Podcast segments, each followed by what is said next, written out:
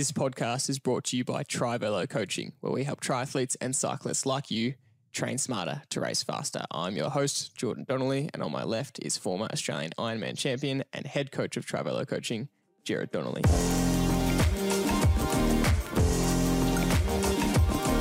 Huge episode for you today. We're announcing the giant giveaway winner. Someone is walking away with over a $7,000 prize pack. We've got holiday training to discuss, and then today's main topic is something fundamental that we see a lot of cyclists getting wrong. Because riding a bike is so much more than just pushing the pedals as hard as you can. There are a bunch of fundamental skills that if you're not doing, you're losing power and more importantly, losing speed on the bike. Plus, there's accelerating, braking, cornering, descending, riding with people around you, but mostly the more inefficient you're riding, the more effort you're putting in for less reward, which is the total opposite of what we want to be doing. So today, we're talking you through the top must-know skills for cycling, and these apply from beginners all the way to advanced cyclists who are still making some fundamental mistakes we get really experienced athletes coming to us who are really good, but who are still making some fundamental errors. And we obviously get beginner athletes who need to learn and practice good habits as early as possible. So, as always, this episode is brought to you by proud sponsor and the sponsor of the giveaway, Giant Australia, for all your bike training and racing needs. Ride Life, Ride Giant. Dad, welcome to another episode, the final episode of the year. Merry Christmas to everyone. We're going to start with our normal opening opening segment. What are you grateful for? Thanks, George. This is a, a really good one, and uh, I've certainly been honing in a lot in the coaching in the last couple of weeks about trying to get people to ride their bikes uh, more efficiently and therefore getting faster. And that's the goal, isn't it? Getting from A to B as fast as you can or faster than anybody else. Uh, so, my gratitude, uh, as always, I'm relating it to family. And currently, we're in a, a little family holiday, uh, which everybody will probably be doing in the next two or three weeks. Uh, we're down at beautiful seaside resort of Lorne down in uh, the Bella, was it the Bellarine Peninsula or Surf Coast? It's yeah. the Surf Coast yeah. of uh, of Victoria here in Australia, and I amazingly we have all of us, the whole family, and that that's eleven. So so there's four children that we have, Andy and my wife. For those who don't know, I'm going to tell you, and we have four children, of two of which are married, and uh, have partners, and one has two children, and the other has one child, and the other two are yet to be married, Jordan and Georgia. So there's 11 of us in the house, which is pretty weird and wild. Um, three grandkids under three, and uh, yeah, it's been an interesting first couple of nights. Uh, Geordie lasted one night in the house in the bedroom with the kids, and now he's outside in his, in his tent, so he can he can actually get some sleep. Um, and you know, Eden, the uh, three-year-old, she just talks away in her sleep, and uh, I think it was a bit too much for Geordie. Um, and f- yeah, so she's very cute, but she she woke me up every hour from two a.m. and she just chatters away. Yeah. And um, for those who don't know, she wears hearing aids, and in at night she doesn't have them on, so she has no idea of the volume of her her speaking yeah. because she can't hear anything. So, um, so it's yeah, it's quite cute. But it uh, is cute. She just hums to herself. Really, it's like she's singing herself a song. so I'm really grateful. This is fantastic to have your family around you.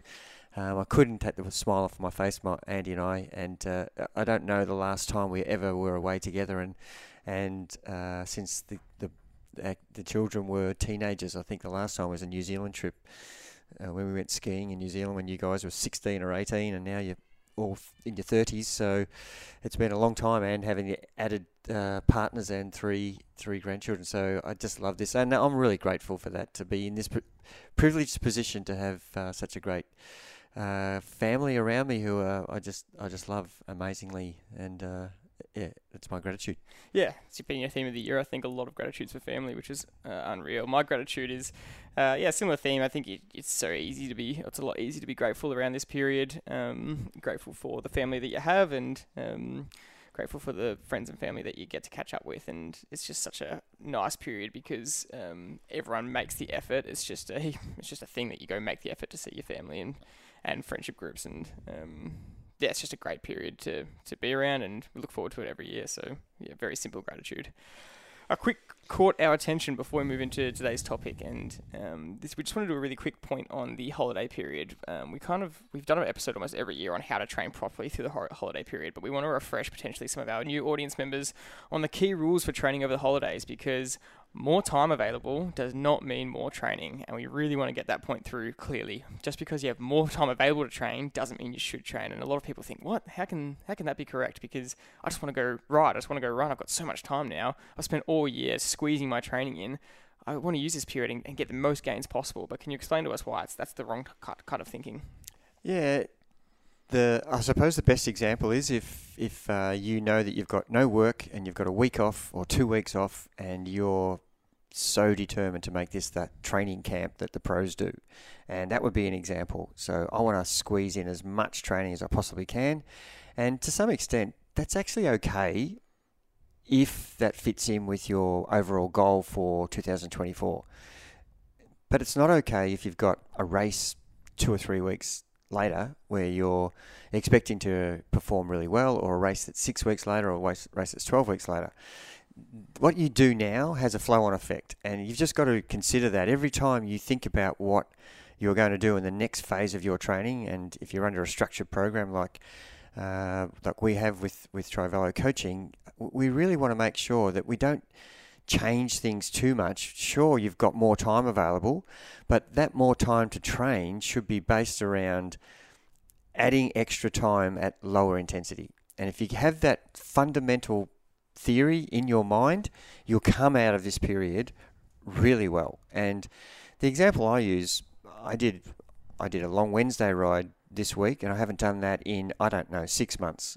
And so I just basically added an extra 60k to what I normally do. Instead of doing 50 or 60k, I did 120. And that example is is almost going against what I just said. But the way I rode that ride was I tried my best just to stay in zone two, and and just made sure that I was basically tapping away.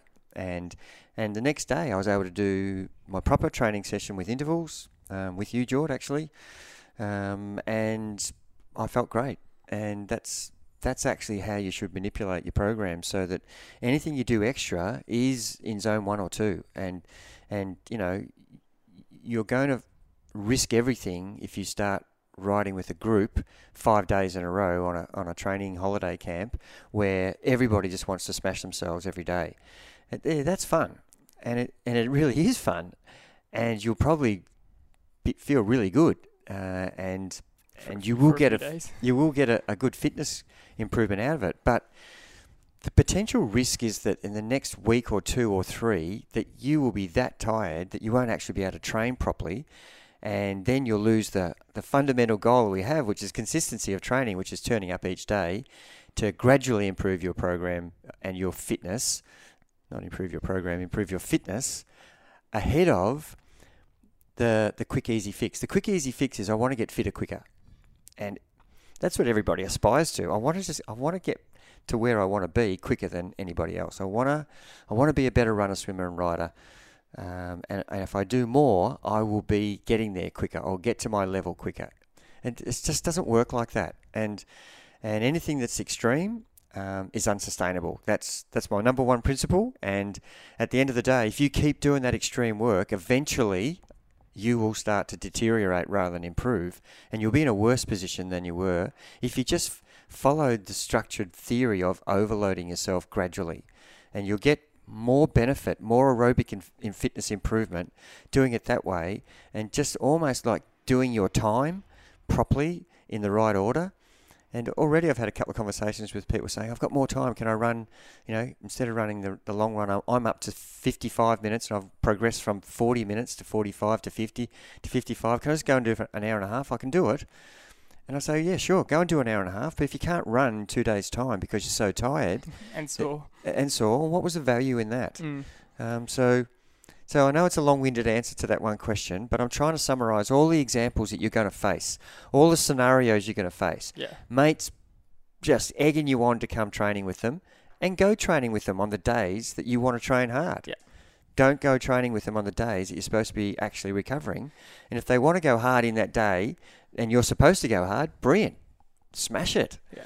But on the days where they want to go hard and you're not, let them go the first basic rule you've summarized there is you can increase the volume but not the intensity. And um, yeah, sure, increase the volume at low intensity. It's a great chance to do that because you've got more time. But just because you've got more time doesn't mean your body can magically handle more intensity. You know, we most most of us are maxing out the max of intensity we can handle per week. We're doing a hard session on Tuesday, a hard session on Thursday, maybe a hard session on a Saturday. Um, your body can't just magically handle five in a row, you know, just because you're on holiday. Uh, it doesn't actually work like that. It can still only handle that amount of intensity. So the intensity, unfortunately, needs to stay the same.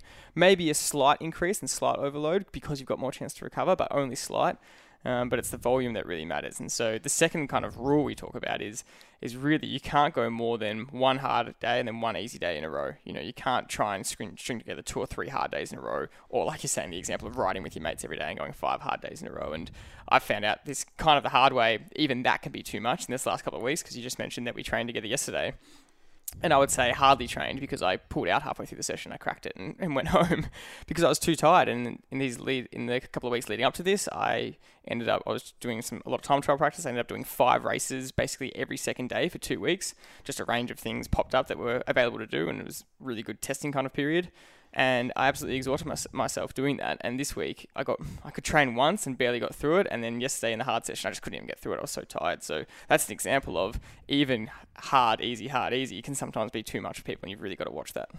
Yeah, and you know, we want to tell everybody that we're not perfect and we're making mistakes, and our job is to get the information out to you from the the experiences that we've had, and we're trying to prevent we're trying to prevent everybody from making the same mistakes we've made, and we've made them all. We've made every single mistake that's in the book. So don't think that we're sitting on our high horse going, we do it all perfectly, because we don't. The body is an amazing, I don't know, machine because its ability to absorb load at a progressive level is what our body's made for. It just doesn't like something that's drastically changing. So if you can progress yourself with overloading yourself in a in a nice measured manner. You know, the five percent added time or ten percent, and that's about maximum each week that you should be adding to your load. And the body will cope with that. It'll cope with that small change. But if you double it to 50%, then you, you're going to have consequences. And those consequences are you'll lose consistency or you'll get sick or injured. And so fatigue is massive. And don't underestimate the intensity determines the fatigue. So does duration, and so does frequency. All those three components of training, that really adds to your fatigue. So if you add more volume to your training at low low intensity, you're still going to have fatigue. Mm-hmm. If you go for a 120k ride instead of a 60k ride, even though it's really easy, your fatigue is is absolutely going higher because yeah. of the, the time you spend out there and the, the the nutrition you're burning, the fuel you're burning in your body, that is all causing your body to to be under stress and load. And and it doesn't doesn't mean you're only going to get fatigue when you do hard sessions. Mm-hmm. That's actually not true. Mm-hmm. Uh, increasing the duration will cause fatigue as well, and and you've got to allow your body to absorb that load, and and it gets good at that. But if you throw too much load at it, it the fatigue will be massive. And like you've just said in that example, you can't train properly. And it's infuriating because you want to do the session, yet you can't do it properly. And, you know, you said you cracked, cracked it when, and went home. You know, you're disappointed in yourself because you caused that problem yourself. You know, you put yourself in that position, and that's why you cracked it. You're angry at yourself. Um, and and you know you want to avoid that scenario, and that's why uh, really ramming this home on this podcast is is something you want to come out of this two or three weeks or one week, whatever time you've got off, could be a month. You want to come out of it in better shape, less fatigue, but fitter person. Not completely burnt out, which, um, yeah, every year it happens every year. Everyone gets really excited for the holiday period, and uh, that's why we do this refresher, and that's why we wanted to mention it because no doubt you've got a couple of weeks here at least um, to train well, and so we want to make sure that you do it properly. Moving on to the main topic of the podcast, and uh, we really want to focus on some fundamentals of cycling here because a lot of people make the mistake of with the bike because it's a machine that you know once you stop pedaling you're still moving. So sometimes you can cheat a little bit and think the machine will do the work for you but it really won't. And you need to be make, making sure that you're maximizing every part of your performance physically and mentally. Bike riding is just such a funny thing. It feels easier than we actually put a um, poll up on our um, Instagram page about what what do people find the hardest, running, swimming, or cycling. And we had some very funny responses, but overwhelmingly it was almost a 50-50 split between run, uh, running and swimming. Um, and I reckon there was less than five percent said bike.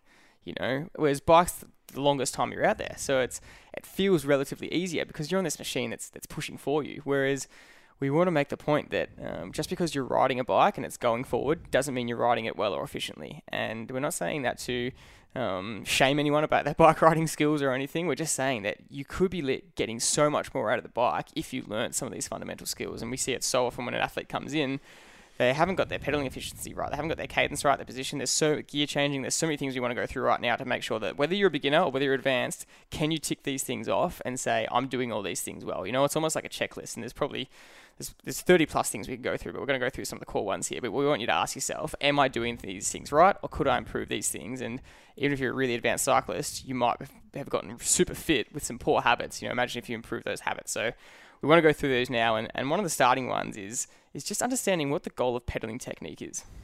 Yeah, it's so right, George. You can get for the same level of fitness, you can get a different result from A to B. We talked about that before, riding as fast as possible from A to B. With the same level of fitness and a different approach to your riding, you'll be faster. Uh, that doesn't even make sense, but it's true. And so the question you're asking is pedal, pedaling efficiency pressure on the pedals.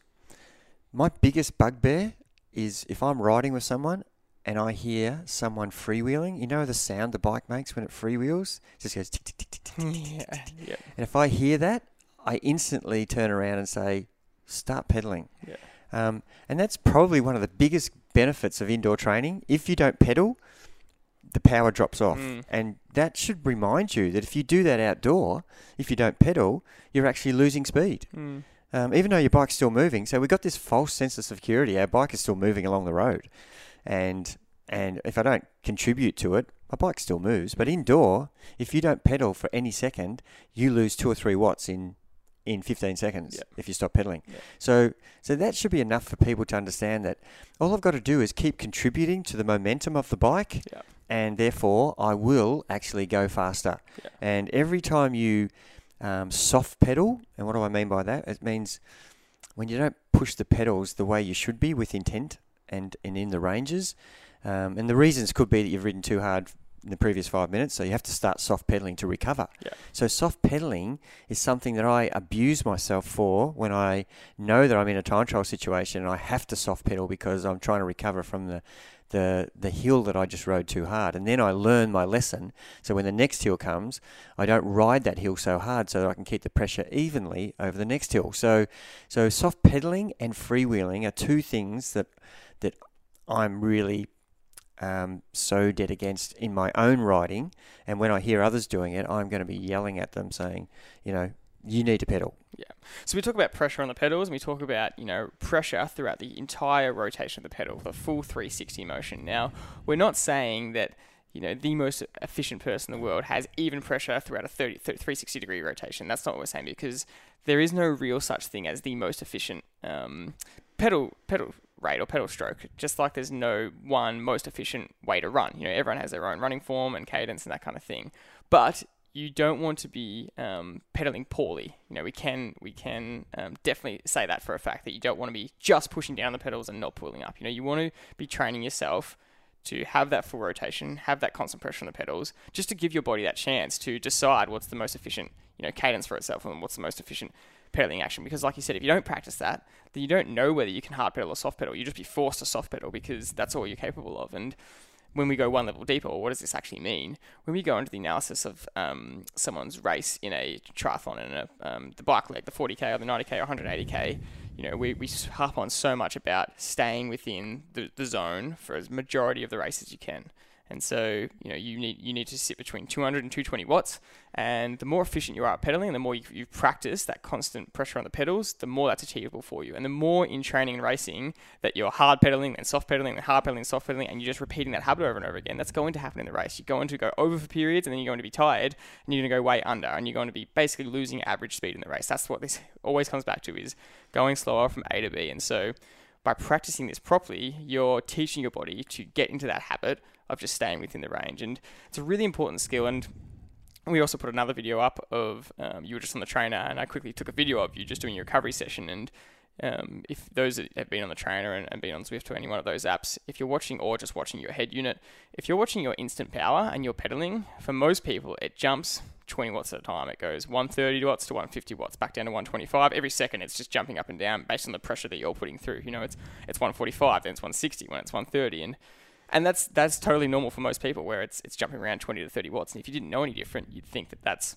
that's regular. That's what everyone does. Whereas you were riding this recovery session and you were barely going out of a 5 watt range. You were going 125, 128, 130, 126, 125, 128 and that just showed that the pressure you were putting through was very constant even. And again, it, it seems like a small trivial thing to practice, but down the line in a race, when you're getting over the crest of a hill or you're getting fatigued, your ability to then hold that pressure consistent and your efficiency at that becomes vital.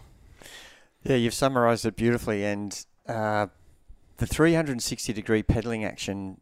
You know, as you said, you you you can't imagine that you can apply the same pressure at if we use the clock at at three o'clock, six o'clock, nine o'clock. It, it's not possible because of the angle of your levers of your leg, and, mm. and so our goal is to try and have as even a pressure as we possibly can. And uh, Training Peaks more has feeling as well. Yeah, yeah, Training Peaks has WKO, which is an advanced metric, uh, and they actually can plot uh, the pressure you're applying in the pedaling action.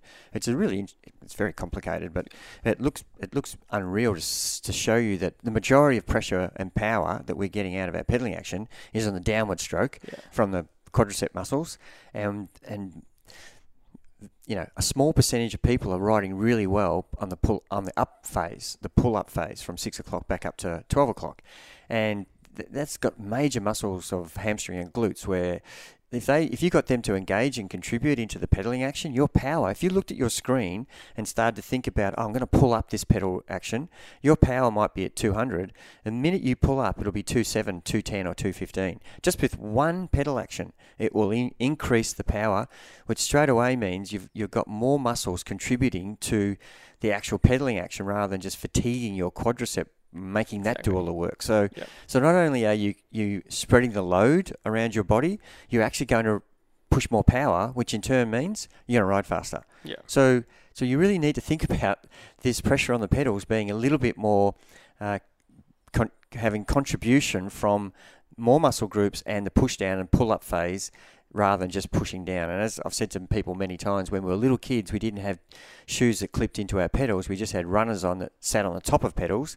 So how the hell did we learn to pull up uh, on a pedal action uh, when we weren't clipped in? And all if we did pull up, our foot would come off the pedal. Mm. So we've learned to ride a bike in a, w- a weird way, and to change that method of pedaling takes a lot for people to, to think about that and but it's there for your benefit not not because we want to make cycling harder. Yep. We actually want to make cycling easier. And if you get your hamstrings and glutes fitter, uh, they can contribute more. So therefore, you you'll actually ride faster. And guess what? If you're a triathlete, you'll get off the bike and run better. Yes. Because your quads aren't loaded so badly that you feel like you're carrying lead weights around when you start running.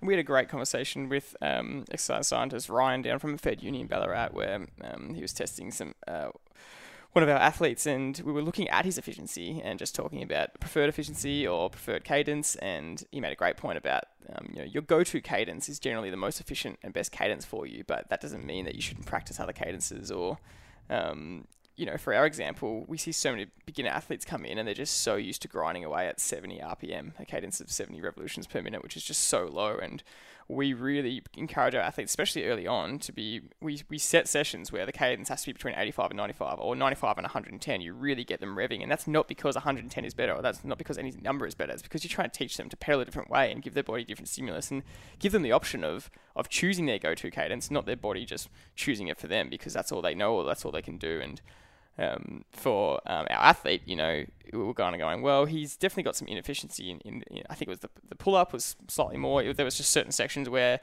biomechanically he was kind of saying, well, I guess you could probably try and change this and improve, but he's saying it's sort of not worth it because he's so efficient at these now and he's quite an experienced rider. But um, that's not to say that experienced riders can't change their um, cadence, but more specifically for you know um, more entry level cyclists, you just want to give yourself more tools in the toolbox. I guess that's the summary.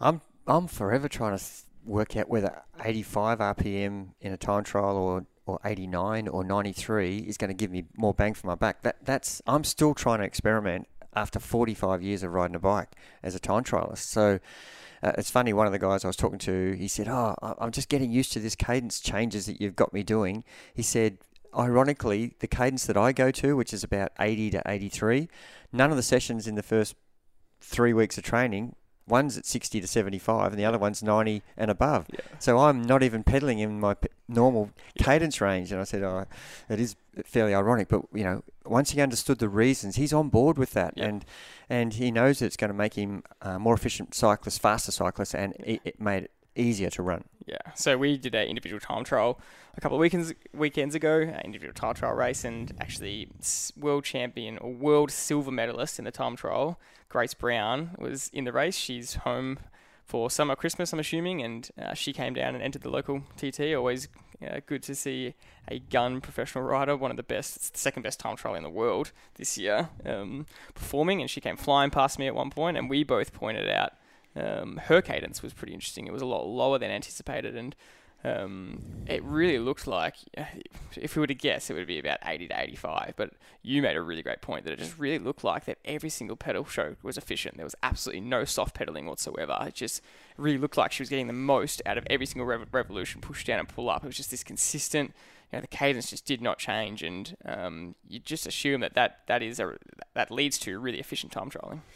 It was a great night because I'd finished my time trial early and I did a, a warm down lap on this circuit. Uh, it's a it's a car racing circuit. It's about three k around and it's really wide road, so you know two or three cars can fit across it. And so I was you know warming down out of the way, and I had all the gun riders come past me. Every single one of the guys who were riding 44 to 47 k's an hour come past me. So I was getting this perfect view of of how to ride fast, and almost without without exception, every single thing I noticed was how they were pedaling. Of course, their position looked fantastic. They were aero.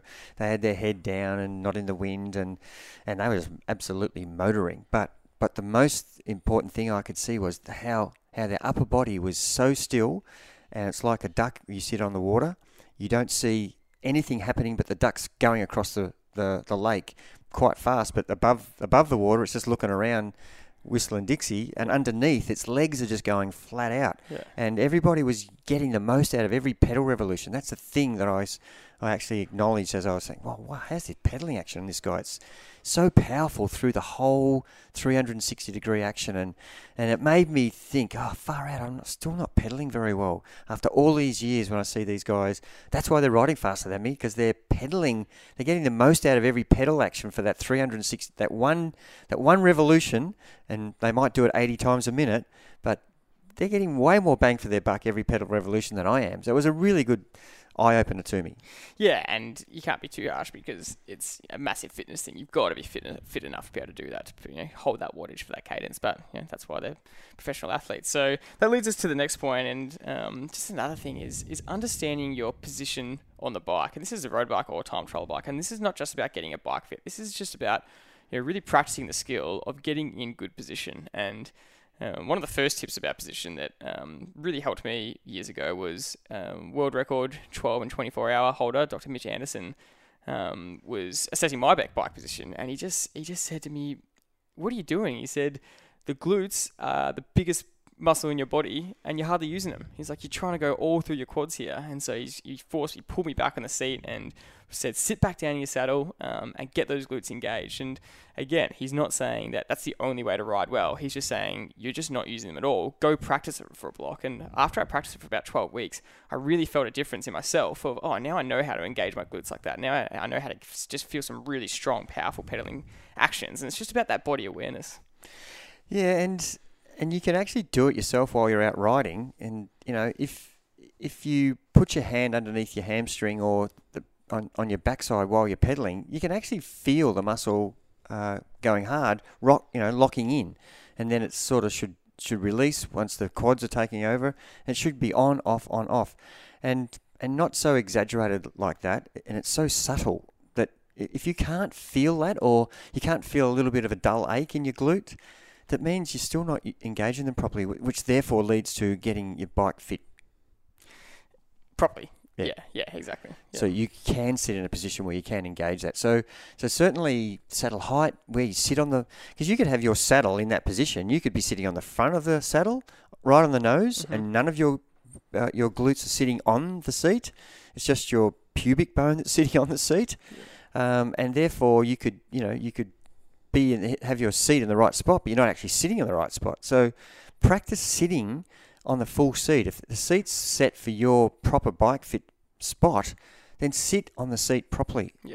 and it's it's not even just about the um the bike fit or the bike fit will help you get in the better position, but it's about once you've got the bike fit or once you um got a bike that's a suitable size at least, um it's you practicing, experimenting with positions and you training yourself to get in the most aero position possible. And the more you can pedal at an aero position, the, just again the free speed you're going to get. So um, go to a velodrome and tuck yourself in and get in the most aero position possible possible. And it's the same thing with a bike fit. It's just this constant balance between how aero can I get versus how hard is it to push the power. Because if you're so aero that it's just too hard to push the power, then it's not worth it. But you know, you only get there by training and practicing. You're not just going to magically get more aero without actually putting yourself in that aero position. So um, again, it's just a skill you can practice and really get better on. And when you turn up to race day, there's nothing worse than putting in all this training and effort. And you see it at all, the local triathlons, people in the TT position, but their heads as high as possible in the wind, you know, and that just comes from practice, from tucking your head down and, and getting your shoulders tucked in. And um, I really think that it can't be underestimated how, how many people you see doing so much work in training and then it's just all going to waste because you've just basically this huge wall that's catching as much wind as possible because you just you know you're not practicing. The handlebars are there for you to try and tuck into but you're not doing it. Yeah, we keep talking about um, really useful tips such as how to pedal properly, um, pressure on the pedals, uh, riding in the ranges with power so you're not over, overstimulating your body, so you have to soft pedal, um, and being in an aero position and trying to get the best power for that that speed that you're trying to get without losing power and slowing down. All these things require you to practice in training. And so come race day, if you haven't if you haven't been doing any of those things and and I just laugh when people say to me, "Oh, you know, going for a long ride, it's just so boring."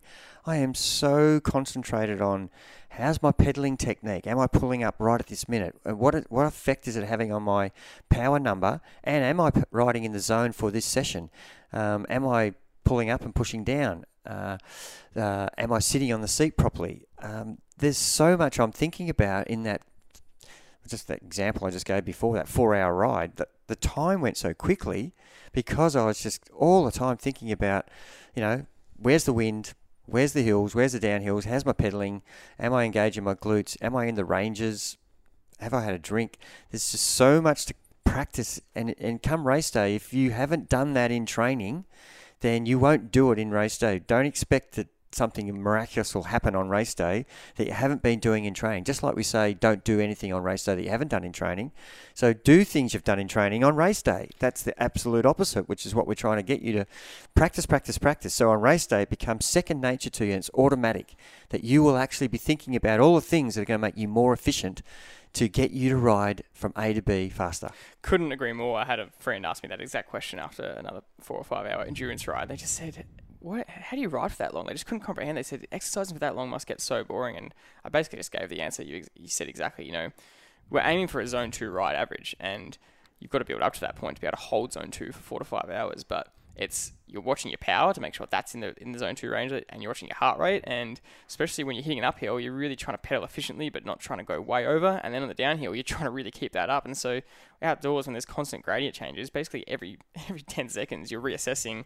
Um, yeah, and and also yeah, changing gears, which is the the next point that we're going to uh, touch on. But I just really wanted to yeah, reiterate what you just said about um, if you can do that in a four to five hour endurance ride, where you can you know stick to that um, those cadence ranges, those power ranges, those heart rate zones, um, with all the changing factors that are happening. Think about how much easier that it becomes in a race, and it's a real, it's a real subtle kind of strength. It's not hill repeats. It's not strength work in the gym. It's it's just constant, consistent pressure on the pedals and that zone two strength, and that will just do you wonders come race day. Y- you, people talk about the one percenter gains and doing this and that. This is massive. This if you can if you can just think about this in your training and get good at it and implement it into racing, this is game changing stuff. This will make you faster for the same. I keep saying this, the same level of fitness that you go into the race. If Geordie, you went into, into a Saturday's 40k time trial, you knew nothing about what we've just talked about, but you were able to ride 40 k's an hour, and I I got you to implement in your training all the things we talked about. You could ride 42 k's an hour with the same fitness level that you go into the same mm-hmm. race. The same person can ride 2 k's an hour faster by thinking about the things we're just telling you. Yeah. The next one we want to talk about is, and this is just a, a simple skill to practice and learn, is gear changing and how to know when and how to change gears. And I think I was lucky I learned because we grew up in the in the Dandenongs in the hills, and um, when I was riding with you out in the hills, it's it's either constantly uphill or downhill, and they're not small hills. Um, and I would just sit behind you and I just watch your gears, and every time you changed, I changed. Every time you went up, I went up. Every time you went down, I went down, and that just taught me.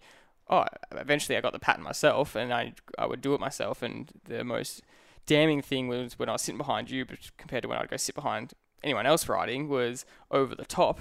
You know how you're not letting a fraction of soft pedaling happen over the crest of the climb. As soon as that crest starts to flatten out a little bit, bang, your gears are, are going down straight away. And so there's absolutely no soft pedaling. So the momentum of the, the power, the cadence doesn't change right over that crest all the way to the downhill. And I was always shocked at the difference between when I was when that was happening. I kept thinking, oh, we're getting to the top, he'll up here, and no, it was just flick the gears down. I have to do the same in order to stay on the wheel, go over the crest, and then keep that pressure on down the hill.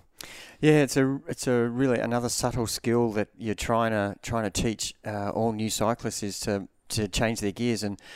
I think someone during the week I said I think in one of those one hour sessions uh, I changed over it because on your bike computer if there's an actual setting for how many gear changes did you make. And I looked at it and it said 274 gear changes in that one hour.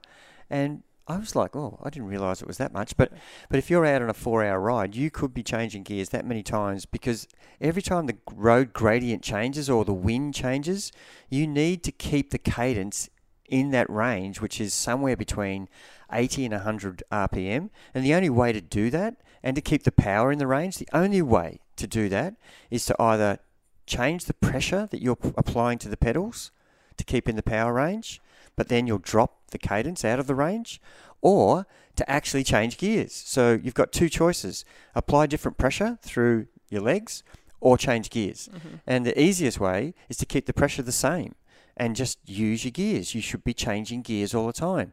And I still have people saying to me, "Oh, I think I changed gears once or twice in that session," and and I just say that's not possible. Mm. You couldn't have been in the range or the power range or the cadence range without changing gears. And you know, many times people's batteries have gone flat, and it's and you know, people said, "I just I just charged it last week." There could be many reasons, but it, it, certainly for most people wouldn't because they're changing gears too, too many times because they haven't charged their battery. but but that that should happen if you're if you're actually using your gears the way you should be, then you should be having to charge your uh, your electronic gears regularly.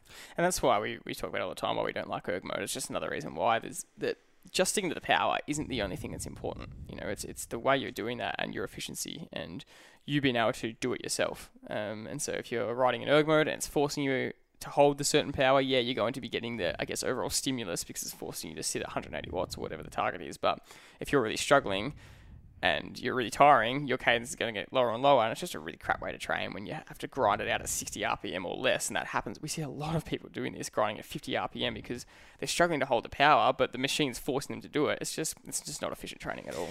But the only positive thing that I can think of erg mode is that you can actually uh, the machine's forcing you to hold the power and cadence, yeah. and and and so that's not cadence, just the power. Well, well, it does. It it forces you to hold the cadence, and if you don't, it'll end up dropping so low that, that you can't push the gear. So it's, a, it's the same thing though. But but if the point won't it won't come to that point until you drop ten or fifteen RPM outside of that range. You disagree? Yeah. Well, it's just when you're this shows how little we ride erg mode, but but just um, it's it'll hold the power no matter what. And so when you can't hold the power, your cadence is just getting slower and slower because it's going right. If you're only going to ride at 60 RPM, you're going to have to push this much of a hard gear to hit that power. So yeah, yeah, it kind of forces you to hold basically. So so the point I was trying to make is when you actually go into a race scenario, you don't have erg mode as an option. Um, Yeah. So, so that's the number one reason why we don't we don't want to practice stuff that's not going to happen on race day. Remember we said that before. That rule: Mhm. only do what you get in training, what you're going to do on race day, and don't do anything different.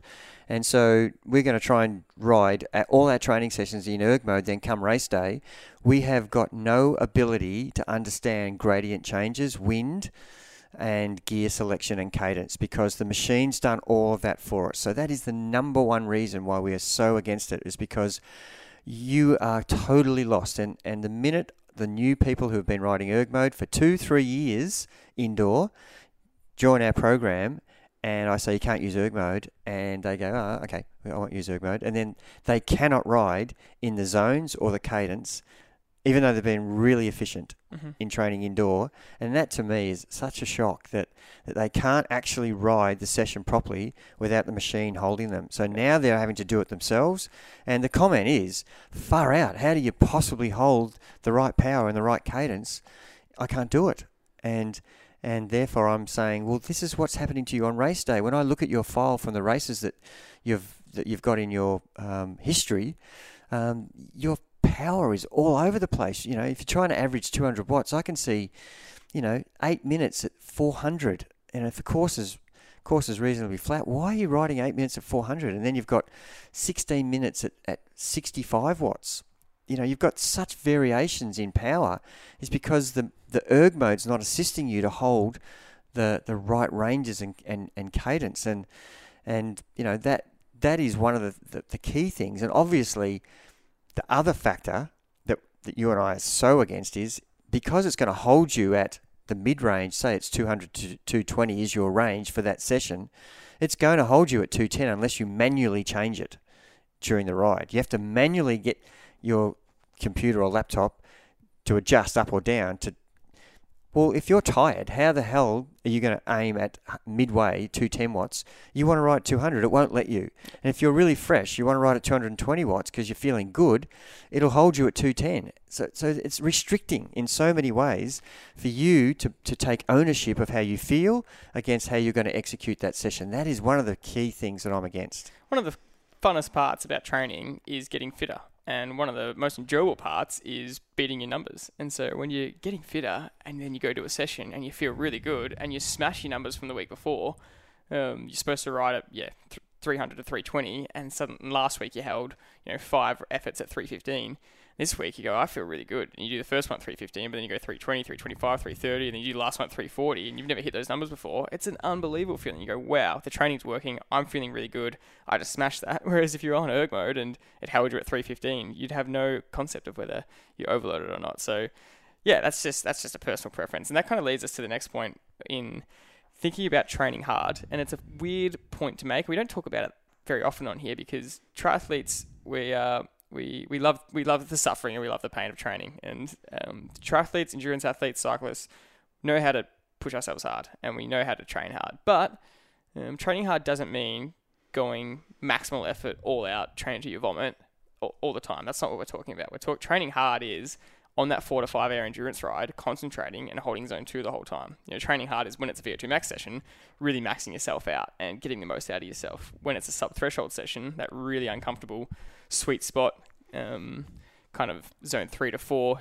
tempo session, those longer efforts, that's really uncomfortable. For me, that's one of the most uncomfortable sessions. I could do, I like VO2 max intervals, you know, to the cows come home, but uh, this, the longer sub threshold efforts, you know, they can be really tough. And so training hard is is being disciplined to stay in the zones, stay concentrated, um, train really hard when you need to, train in zone two for the whole ride when you need to. You know, that's a really, really important skill to get right. And look, the only thing you didn't say was training hard in recovery. That, you know, training hard takes discipline in recovery to train at the goal number of that recovery session. And I call that training hard.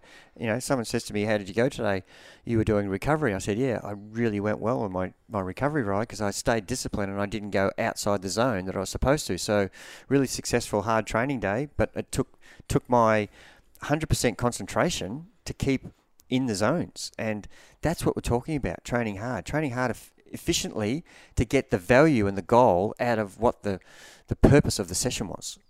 Yeah, and I think um, the, the big point on on that whole concept is is obviously what we've summarized, but um, understanding you get more benefit by one staying in your zones, um, but understanding stimulus response. So yeah, when it's time to train overs, when it's time to time to train VO2 max intervals, um, you are making sure you're going over, and um, you're not cheating yourself by um, by t- backing off that stimulus. And again, the stimulus response doesn't have to be VO2 max intervals. The stimulus response we're aiming for is what's the, what's programmed in that session, and by sticking to it, you are getting the benefit from the session. So.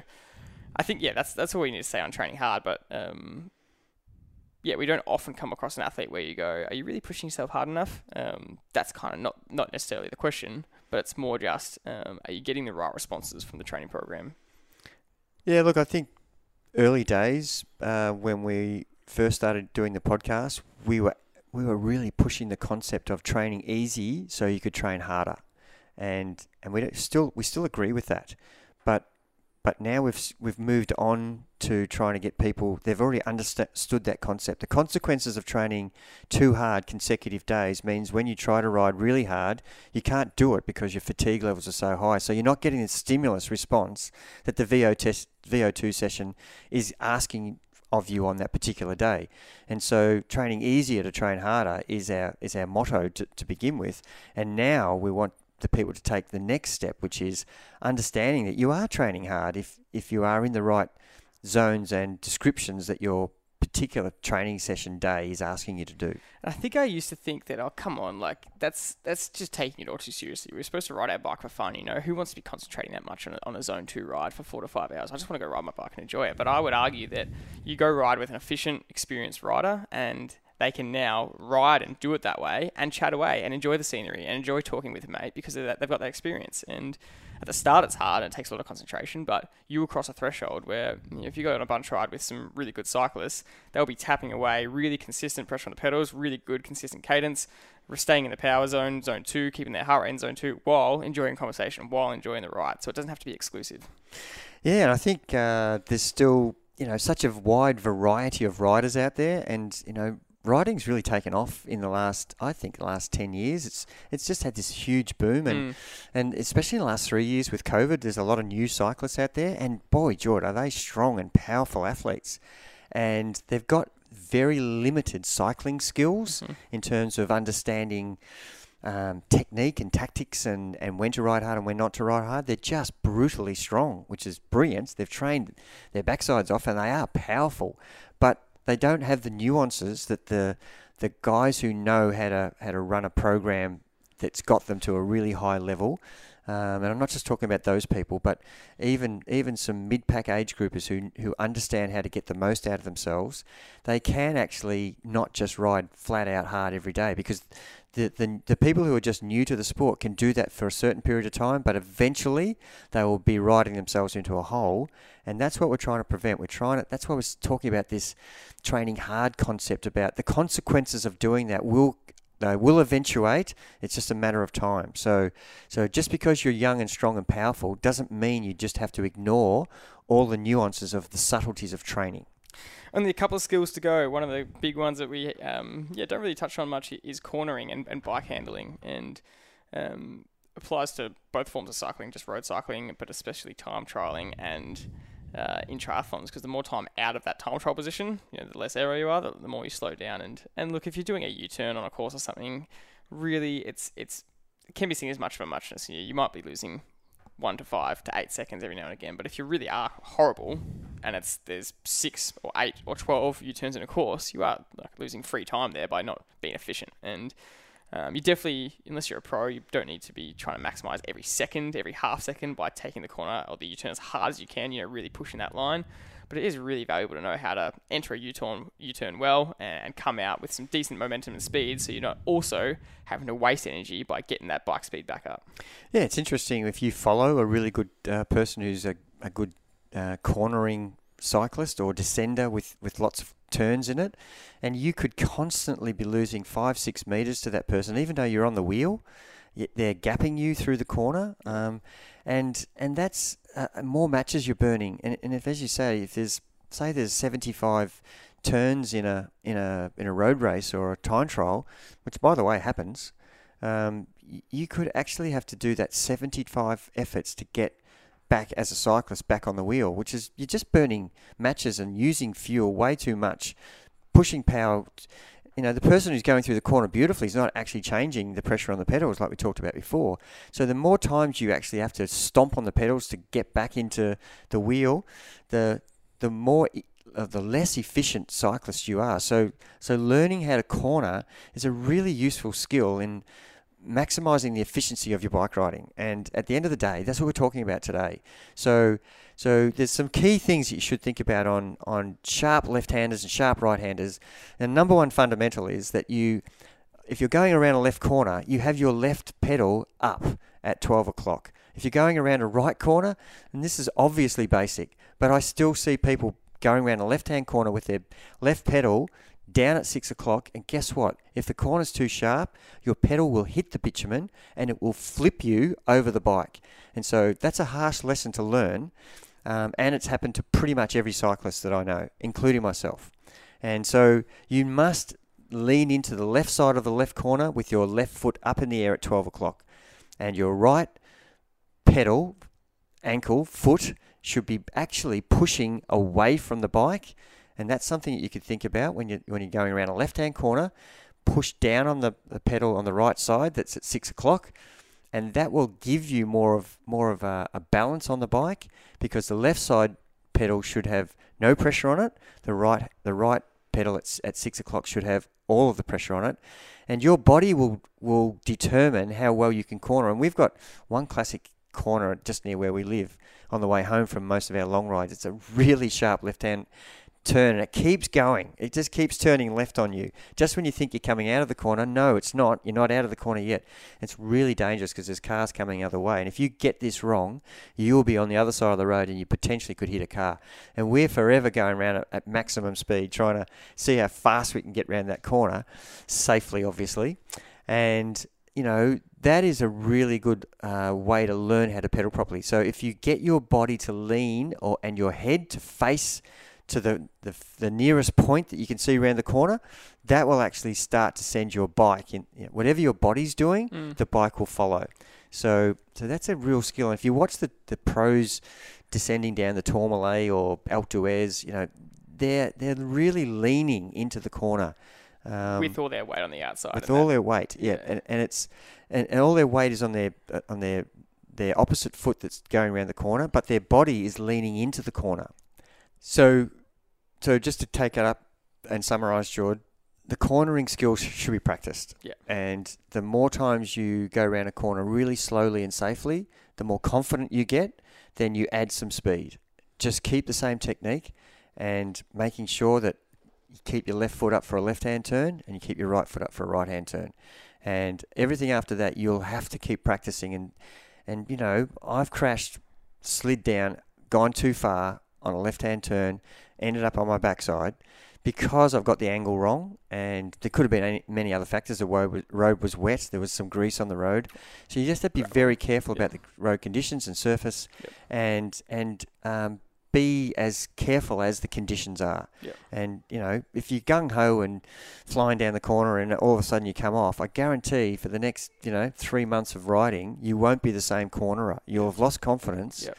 So we don't want you to come off. Yep. We want you to practice it safely, but practice it. And the only way to do it is to go on downhills and practice your cornering. Yeah, I think that big left hander you're talking about is, is how I learned to corner properly. And I used to you know, come out of that corner 50 meters behind you because I could just never take it at the same speed. And then over the years, just got closer and closer, and now we can take it at the same speed. And um, I'm pretty confident in that corner. Touch wood. Um, every time I'm in front of you on that one now, you're yelling out saying "careful" because you just know how dangerous it is. I'm going. I, have I've done this corner fucking hundreds of times now. I'm fine now. like I'm not not a 16 year old rider anymore. But touch wood. That's when you get arrogant or too confident. That's when you know those things seem to happen. I'm saying careful because I've still crashed on a on a corner and yeah. slid out. And I know the consequences on this corner. If there's a car coming, we're underneath the car. Yeah, exactly. And yeah. and that's why I'm saying it's not worth it. Yeah. Uh, yeah. Practice, but but don't go crazy. And yeah. and that's why I'm yelling. I know you can do it, but I'm still being a parent going, if you get this wrong, and you know the guy who's been up a la- up and down a ladder for 40 years, Why does he fall off his ladder after 40 years? He becomes complacent Yeah. and he's forgotten all the things that have prevented him from coming off his ladder. Same on a bike. You ride a bike for 40 years and you haven't come off on a left hander or a right hander. The minute you do, you you lose confidence so badly that you corner like a beginner again until you get your confidence back. And I'm I'm definitely willing to leave my ego at the door, and I've been the person that's gone to the car park and practiced going around uh, a pole, you know, pretending that's the cone, and um, or you can just put cones down, but um, you know, practice U-turning without a cone or a pole, but just just in space, and I'm definitely happy to do that. And I have actually pushed. I know you keep doing it over and over, and you find where the line is, and I've definitely pushed it to where I've skidded out and I didn't fully come off, but I went, oh, that's the line. That was too quick around that U-turn. But you really get you get confidence knowing what speed you can handle. So really, really important, and, and it's just a way to you know get more efficient on the bike as always. Last couple, um, a really big skill is being able to read your head unit um, on the bike. So you've got your head unit, your Garmin, your Wahoo, whatever that's you're riding with, and what's on there. You know, some people just have time and speed. Some people have cadence on there. You really should be looking at power. Um, but then when you're looking at power, are you looking at the instant power, which we spoke about before? Do you actually know the difference between instant power and your average power? So your instant power is every pedal stroke, what's happening. The average power is what you've averaged for the ride.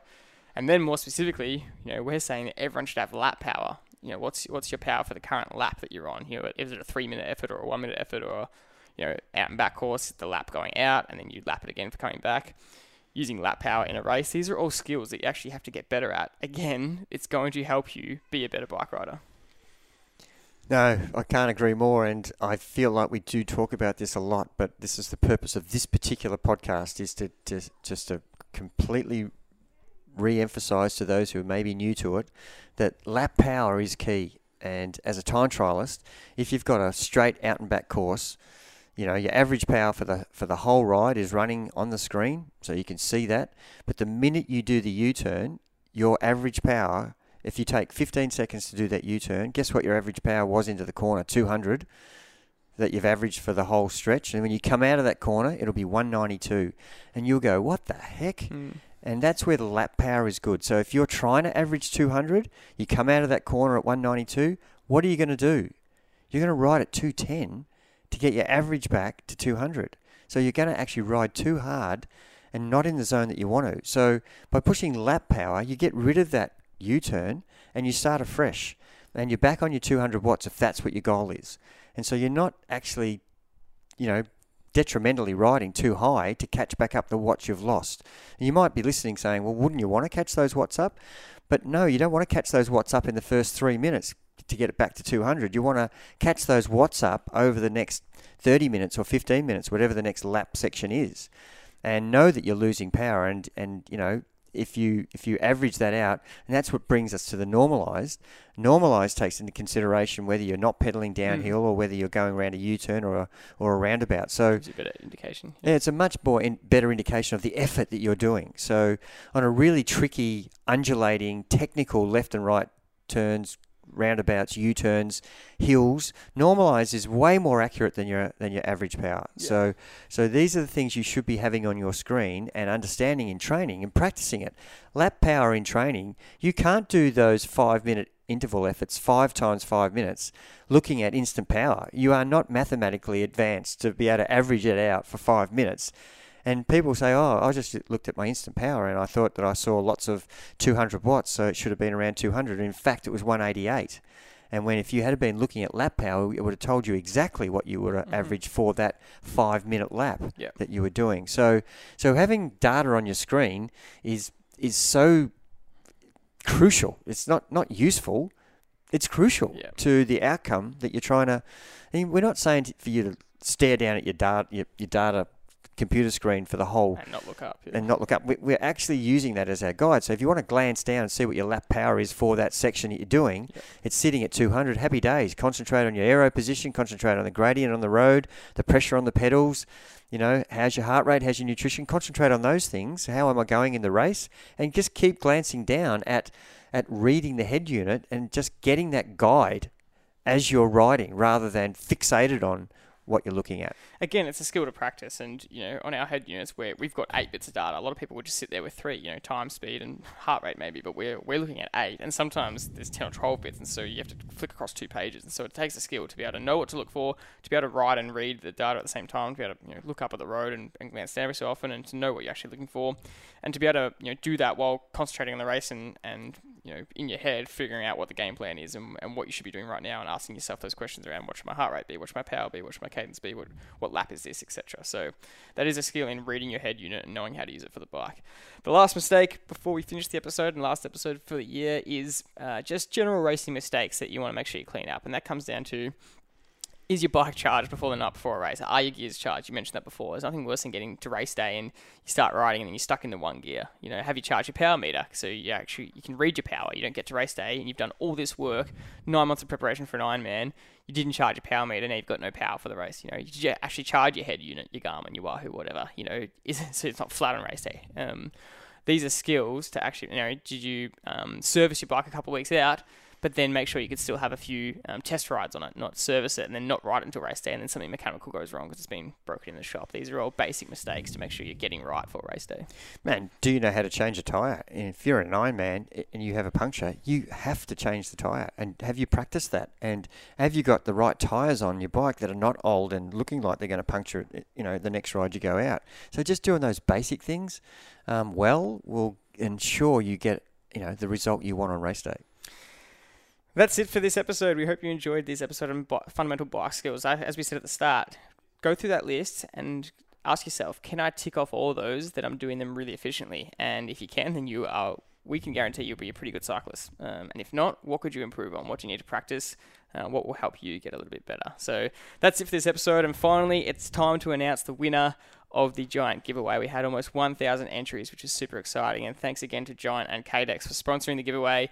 One athlete is walking away with a brand new set of uh, a brand new set of KDEX wheels of their choice. And if you've never ridden a disc wheel, um, far out, I can tell you it makes a difference, especially the KDEX ones. It is so fun. It gives you that free speed. And if you're not going to put them on a triathlon bike, uh, even the carbon race wheels for the road bike are absolutely incredible. Plus, um, we give you a big top up kit, top up of SIS, nutrition, and some Trivelo goodies and kit for you to rock. So we need the winner to DM us on Instagram to claim the prize, and if they don't claim it within seven days, we'll announce the next winner on next week's episode. So make sure you tune in to that just in case the winner doesn't claim their prize, which would be devastating for them. So, without further ado, the winner of the $7,000 prize pack is, Dad, you want to read out their Instagram handle? Their Instagram username is drum roll, George, and uh, super excited to give this away and so grateful for all the contributions from everybody. And it's josh.hb underscore. Perfect. So that's josh.capital HB underscore. Not actually sure who that is. Uh, we had a lot of randoms into the a lot of randoms. Was a thousand entries. Um, but congratulations, Josh please shoot us a message on Instagram. We can organise getting your prize sent out to you. Merry Christmas to everyone. We hope you had a great day. Uh, enjoy this period, and we'll see you in the new year. We're super excited for, to bring you a whole bunch of other podcasts in 2024. Merry Christmas. Happy New Year. Cheers. Bye.